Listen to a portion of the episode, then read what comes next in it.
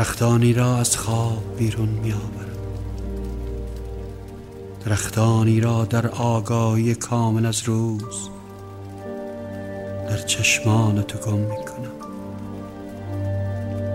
تو که با همه فقر و سفره بینان در کنارم نشسته ای لبخند بر لب داری.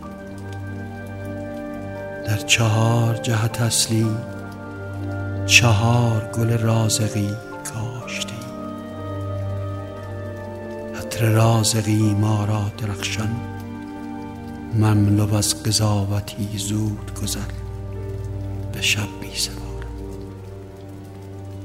همه چیز را دیده ای. تجربه های سنگین ما ما را پاداش می دهد که آرام گریه کنی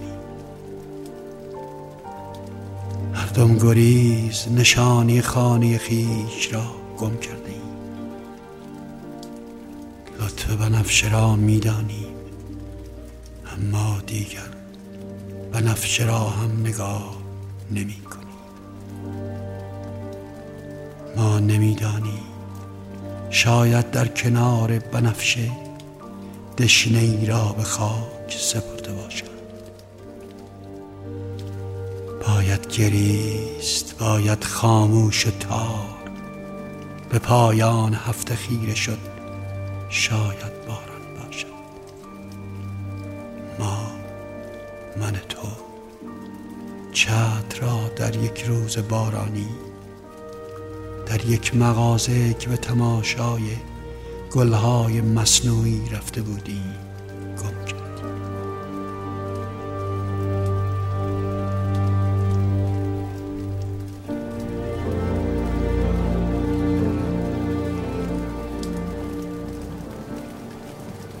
با هم به شعر و صدای زیبای احمد رضا احمدی عزیز گوش دادیم.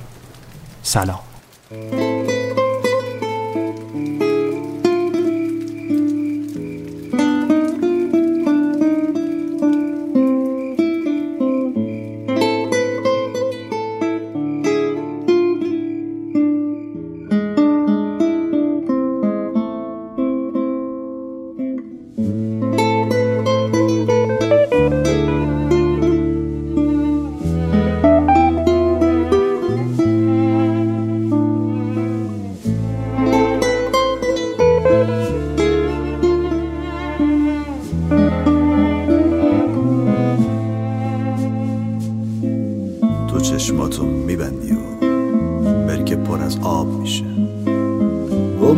پولک طلایی.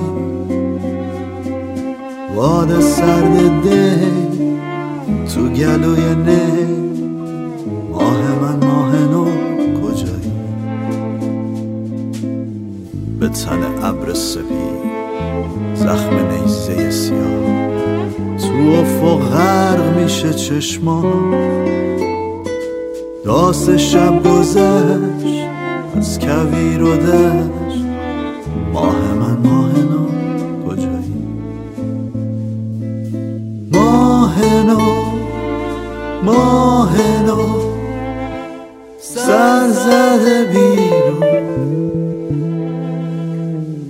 مزرعه تو خوابه مسته از شرابه سر زده بیرون ماه نو. ماه نو ماه نو سر زده بیرون. مزرعه تو خوابه بسته از شرابه سر زده بیرون ماه نو.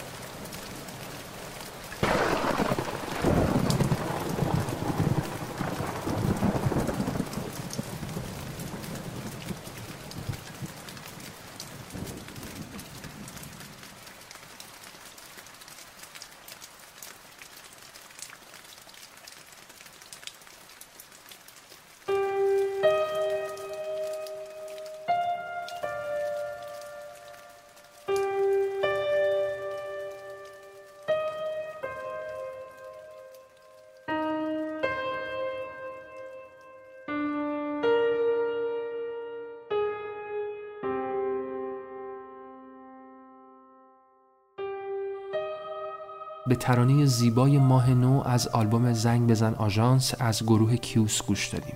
اما برای قسمت داستان این برنامه به سراغ میرا یک داستان سورال علمی تخیلی از کریستوفر فرانک میریم. اسم اصلی این داستان به فرانسوی مختل به معنی فانیه که توسط لیلی گلستان به میرا ترجمه شده.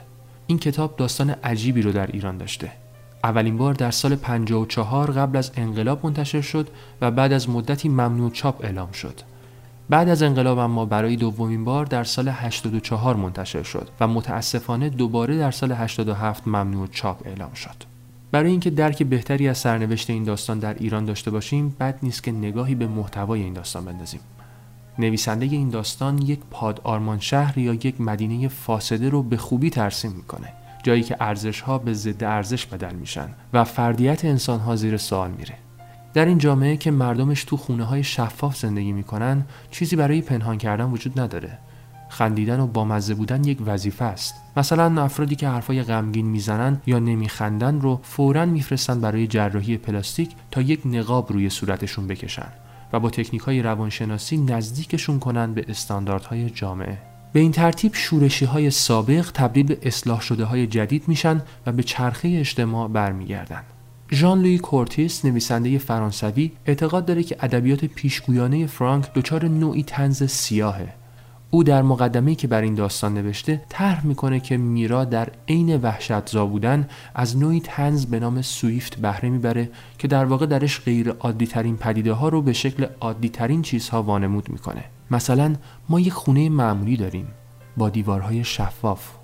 برای آشنایی بیشتر با قلم این نویسنده به بخش آغازین این داستان گوش می‌کنیم.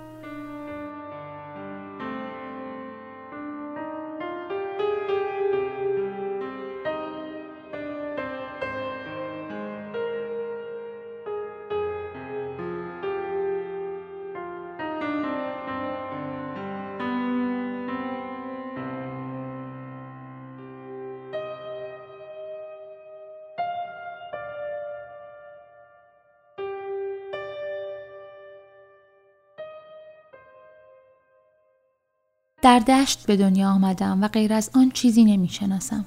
برایم تعریف کردند که در حدود دو سالگی خودم را نزدیک پنجره کشاندم تا تماشا کنم.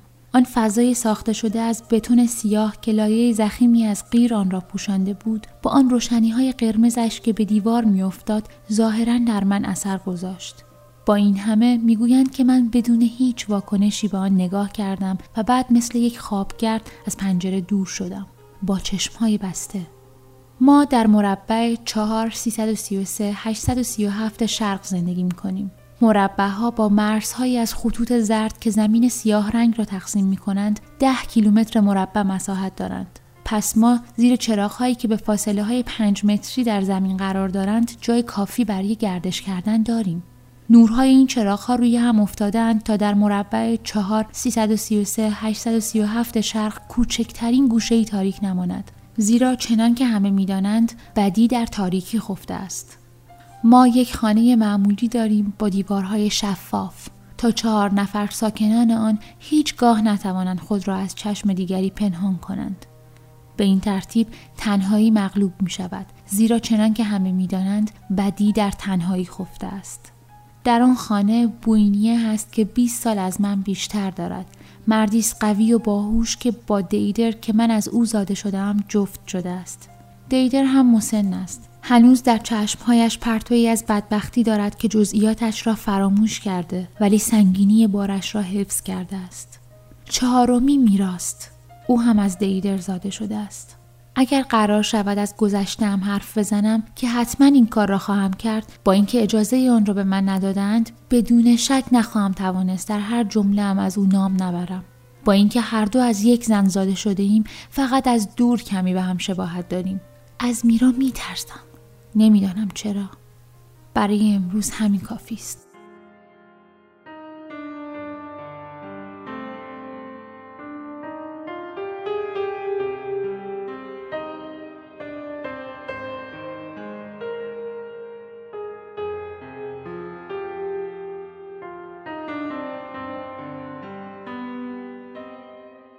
برای تهیه کاغذ به وزارت تبلیغات رفتم. آنها تنها کسانی هستند که کاغذ دارند. ساختمان بزرگی است که در آن کار فراوان می شود. از پشت باجه دربان دلیل ملاقاتم را پرسید. گفتم که کاغذ و مداد با یک قلم می خواهم. جوابم رو روی کاغذی با سرنوشته دلیل ملاقات نوشت. بعد در آسانسور رو نشانم داد و گفت به طبقه سوم بروم. دیوارهای آسانسور شفاف نبود و همین باعث شد که عرق از بناگوشم سرازیر شود. کارمندی مرا پذیرفت. مردی بود معدب و خندان که مرا مقابل خودش نشاند. از من پرسید که چرا کاغذ و مداد می‌خواهم. گفتم که می‌خواهم تبلیغات بنویسم. توجهش به این قضیه جلب شد. چه نوع تبلیغاتی؟ می‌خوام از خطرات تنهایی بنویسم. می‌دونی تنهایی یعنی چی؟ فکر کنم بدونم. خودت هم حسش کردی؟ نه. بسیار خوب. ده ورق کاغذ به من داد. برای بردنشان نخواستم آنها را تا کنم و نه لوله کنم. همانطور صاف آنها را روی دو دستم نگاه داشتم و با وجود قیرهایی که به پا می چسبند و مانع تند رفتن می شوند با عجله رفتم. آنها در اتاق بزرگتر منتظرم بودند. از دور آنها را از ورای دیوارها دیده بودم و میرا بود که زودتر از دیگران مرا دید. اوراق را روی میز گذاشتم و همگی در سکوت آنها را تماشا کردند. بوینیه زودتر از دیگران رو برگرداند و اتاق را ترک کرد. دیدر در چشمانم نگاه کرد. می ترسید. بعد او هم از اتاق بیرون رفت. میرا از پشت شانه هایم اوراق را نگاه می کرد. صورتش را نمی دیدم ولی نفسش را حس می کردم. بالاخره جلو آمد و دستش مثل اینکه اتفاقی باشد روی دست من جا گرفت. پرسید که می‌خواهم کثیفشان کنم. جواب دادم آره. خم شد و لبهایش را روی ورق کاغذ گذاشت. موهای سیاهش روی سفیدی کاغذ سیاهتر به نظر می آمد. راست ایستاد. چشمهایش نزدیک چشمهایم بود. بوی موهایش را حس می کردم. بعد برگشت و به آشپزخانه رفت و مرا با کاغذهای سفید تنها گذاشت. سرم را بلند کردم و او را دیدم که از دور از ورای دیوارها مراقب من است.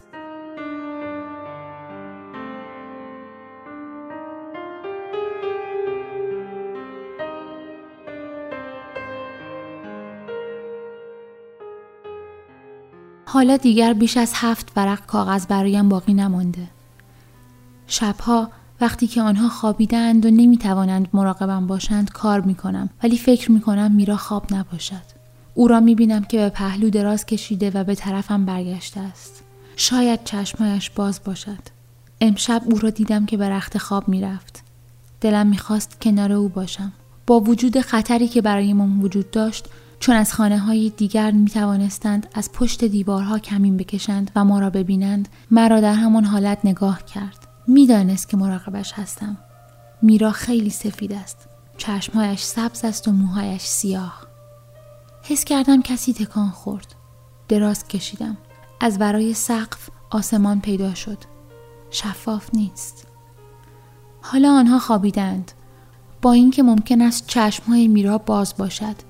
گرچه اهمیتی ندارد تنها هستم می توانم چیزهایی را که دیدم تعریف کنم در خانه ای نزدیک خانه ما مردی زندگی می کند که در زمین اتاقش سوراخی بزرگ کنده است شبها در آن می خوابد و هیچ کس او را نمی بیند. با انگشتانش سوراخ را می کند و هر روز آن را عمیقتر می کند. با زنی زندگی می کند اما آن زن از این جریان چیزی نمی داند. وقتی با من از ظلمتی که شبها در آن میخوابد حرف می‌زند چشمهایش میدرخشد. زنی را دیدم که در اتاقی سفید به تنهایی عشق بازی می‌کرد. همه این چیزها و خیلی چیزهای دیگر را دیدم. چون اطرافم را نگاه می‌کنم. این اولین گناه تنهایی است. من رفیق ندارم. ورقه اسامی رفقایم دست نخورده است. اما مجبوریم در ورقه ما نام دوازده رفیق را داشته باشیم. این قانون است. تنها در دشت راه می روم. معمولا باید با چند رفیق همراه بود. زیرا وقتی بتوانی همراه چند نفر باشی تنها بودن خلاف قانون است. اما هیچ کدام از اینها در مقایسه با کاری که در این لحظه شروع می کنم چیزی نیست. من می نویسم و برای خودم می نویسم. با همه این احوال من نمی ترسم.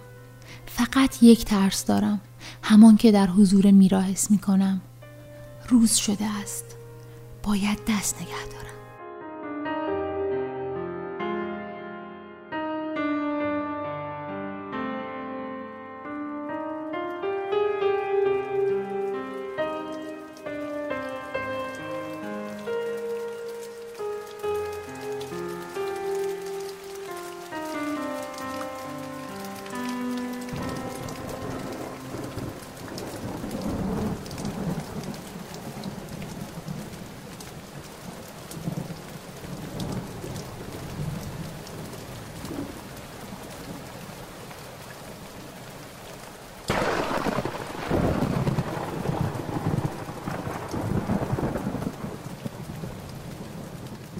ممنون که تا اینجا همراهمون بودید.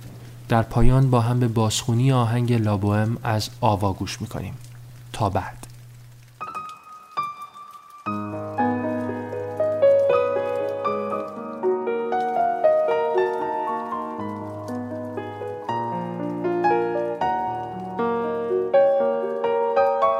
Je vous parle d'un temps que les moins de 20 ans ne peuvent pas connaître. Montmartre en ce temps-là accrochait ses lilas jusque sous nos fenêtres. Et si l'âme le garni qui nous servait de nid ne payait pas de mine, c'est là qu'on s'est connu, moi qui criais famine et toi qui posais nu.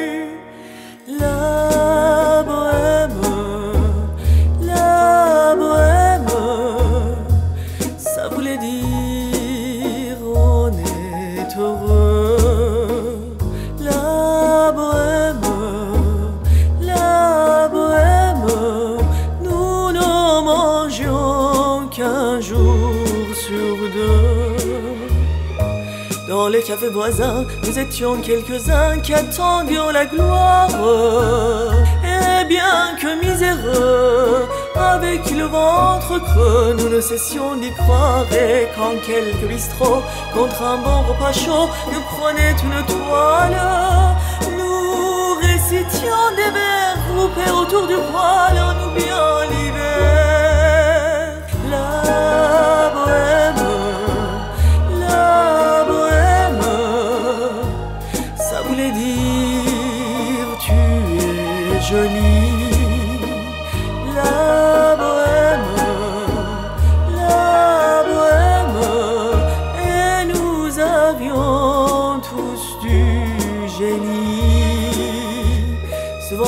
M'arrivait devant mon chevalet de passer des nuits blanches retouchant le dessin de la ligne d'un sein, du galbe d'une hanche. Et ce n'est qu'au matin qu'on s'assied enfin devant un café crème. Épuisé mais ravi, fallait-il que l'on s'aime et qu'on aime la vie?